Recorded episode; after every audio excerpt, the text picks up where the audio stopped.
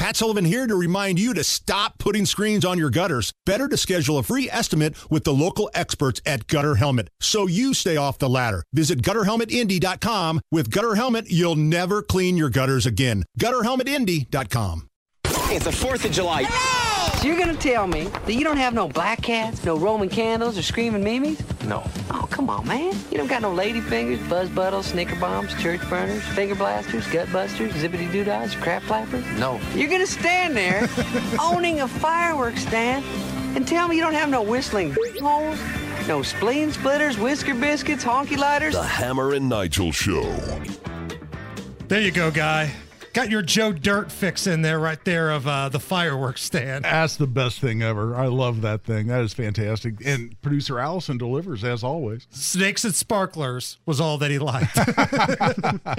uh, do you guys remember, Chris? This predates you, but for old guys like Guy and I, when fireworks were deemed illegal. Oh, yeah. and you had to go into the store and either know a guy or sign some ridiculous waiver that said, "Yeah, I'm going to drive to Ohio. Yes. I'm going to drive to Georgia and light these things off." Remember? Oh yeah, you literally had to sign a declaration that you would not light them within the state of Indiana, which is the biggest farce ever.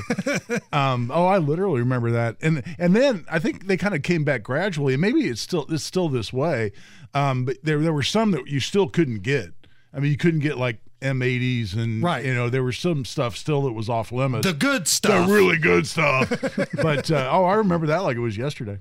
Uh, now, if you didn't sign the waiver, you had to know a guy or know a place.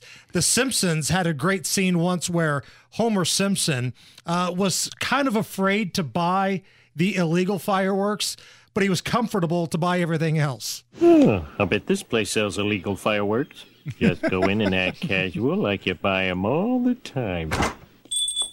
Hi, um, let me have one of those porno magazines, large box of condoms, a bottle of Old Harper, a couple of those panty shields, and some illegal fireworks, and one of those disposable enemas.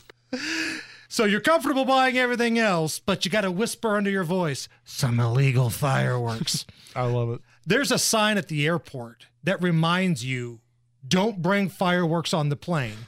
Now, Chris Hammer, we fly a lot as a family. At any point, have you ever thought, I'm going to bring my fireworks? No, absolutely not.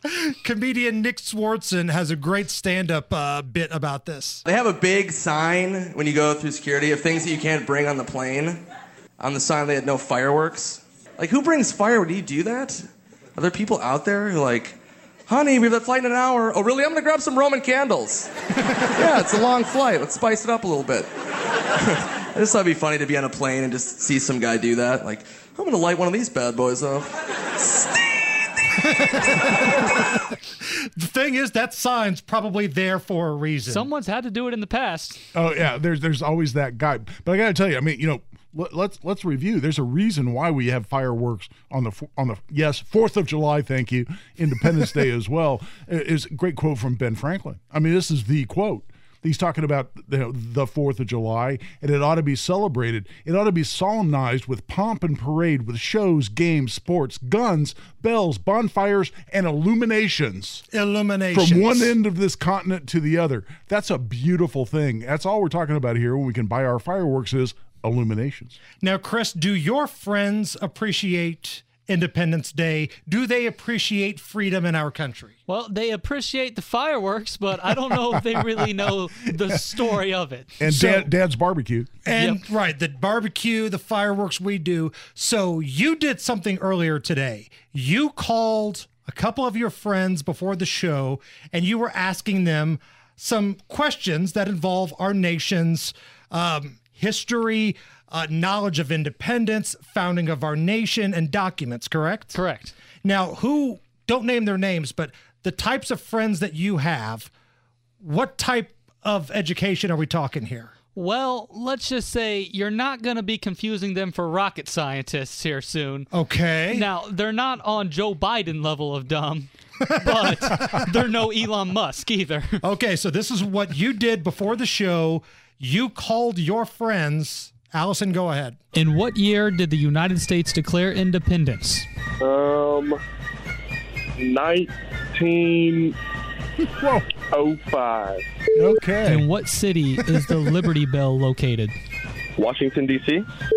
Who wrote the Declaration of Independence? Um, is it, uh, is it something key? Key. It's something key, right? Francis Scott Key. What does the First Amendment of the United States Constitution protect? Your First Amendment. Yes. Let's go. No, like that's the question. What does it Oh, protect? oh my gosh. Um, you said first, right? Yes. Um, said it p- protects, Yeah, what like what does the First Amendment do for you? uh, protects your constitutional rights, Okay. your freedom, freedom, Freedom of what? freedom of speech. Oh, hey. Hey. I don't weep for this country after all. It took a while, but we got there. Man, you talk about leading somebody along by the nose, man. Yeah, you, you, you had to work hard to get him there. It's the Hammer and Nigel show.